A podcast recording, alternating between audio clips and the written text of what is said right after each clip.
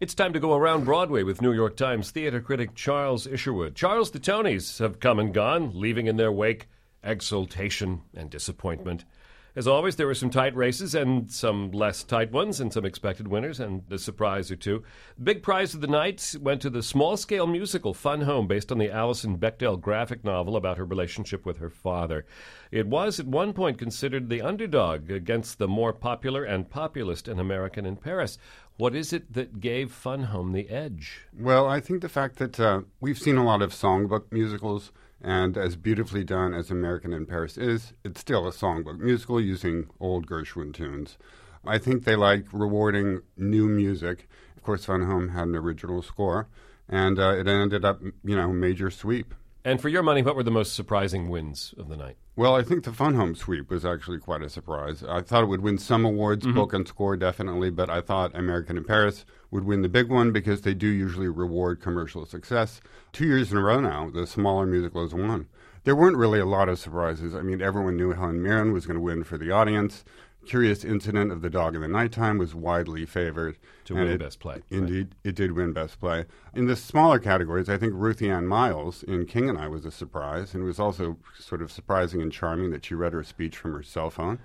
and Christian Borle in Something Rotten, I think, was also a bit of a surprise. And who among those who won were deserving? From your point of view? Uh, well, for me, the most rewarding win was Kelli O'Hara's for The King and I because she'd been nominated. This was her sixth nomination. She'd never won before.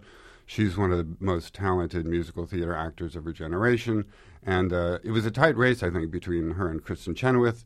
Both went to the same school, both had the same voice teacher. So it was quite a drama there, but I was mm-hmm. really gratified that she won. And who did you think got robbed? Well, I really liked Alex Sharp in Curious Incident, but I do think that Steven Boyer in Hand to God had an even more challenging role.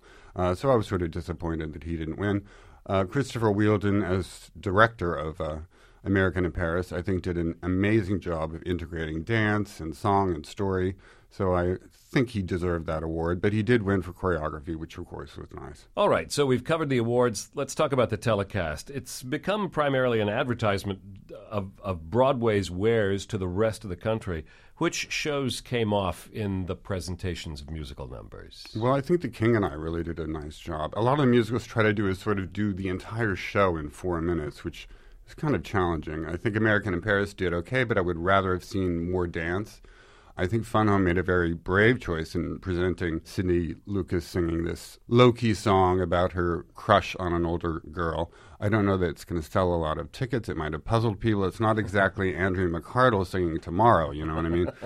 but uh, in general, I thought they did okay, but I would like to have seen more awards actually presented on stage. You know, Tommy Tune receiving his Lifetime Achievement Award. Could we not have seen his speech? Anyway, that's the Tonys. Each week at this time, we go around Broadway with New York Times theater critic Charles Isherwood here on WQXR. WQXR is supported by Manhattan Theater Club, presenting Steppenwolf's production of Airline Highway, a new play by Lisa D'Amour that celebrates the outcasts who make life more interesting.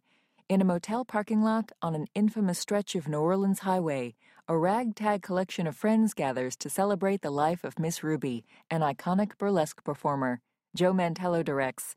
Now on Broadway. Tickets at telecharge.com.